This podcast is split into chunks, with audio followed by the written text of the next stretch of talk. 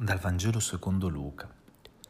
In quel tempo Gesù cominciò a dire nella sinagoga a Nazareth, In verità io vi dico, nessun profeta è ben accetto nella sua patria.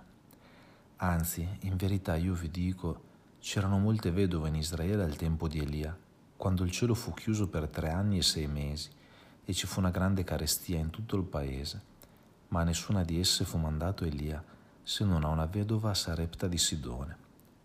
C'erano molti lebbrosi in Israele al tempo del profeta Eliseo, ma nessuno di loro fu purificato se non Naaman il Siro.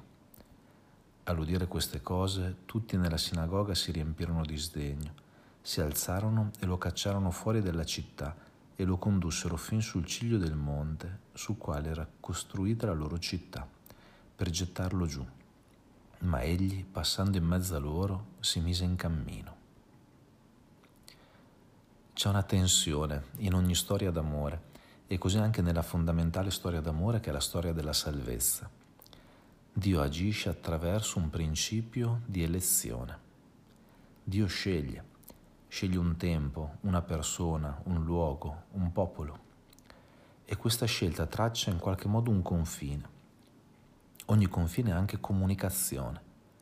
Nessuno è scelto semplicemente per se stesso, ma è scelto per altri. E più che per tutti, questo vale per l'eletto, per il figlio del compiacimento del Padre.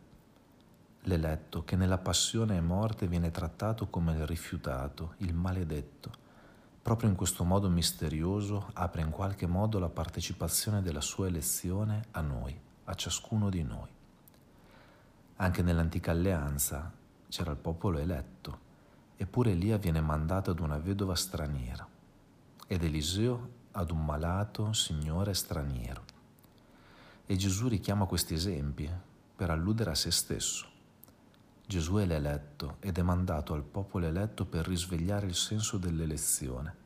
Eppure non è mandato solo a loro e quando glielo ricorda, in qualche modo desiderando suscitare la loro gelosia, ottiene la rabbia del loro orgoglio ferito, della loro paura.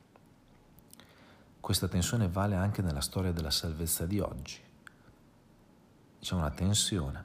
Il popolo santo di Dio, che è la Chiesa, dovrebbe essere il popolo eletto, coloro che per grazia e libertà misteriosamente hanno riconosciuto che Dio è per loro e che loro sono per Dio. Questa dovrebbe essere la gioia immensa di ogni cristiano nella Chiesa. In effetti appartiene veramente alla Chiesa chi vive di questo amore nelle fatiche di ogni giorno ce lo domandiamo. La nostra appartenenza al corpo di Cristo esprime questa profonda gioia che potrebbe e dovrebbe suscitare gelosia e attrazione. O forse anche a noi il Signore Gesù ricorda che Lui è mandato per oltre noi? Anzi che la nostra vita dovrebbe favorire negli uomini il desiderio di Dio, ma che se la nostra vita non favorisce negli uomini il desiderio di Dio, beh, Dio ha comunque desiderio dell'uomo e rivolge continuamente su di lui la propria benevolenza, nella speranza che sia accolta come un invito alla comunione.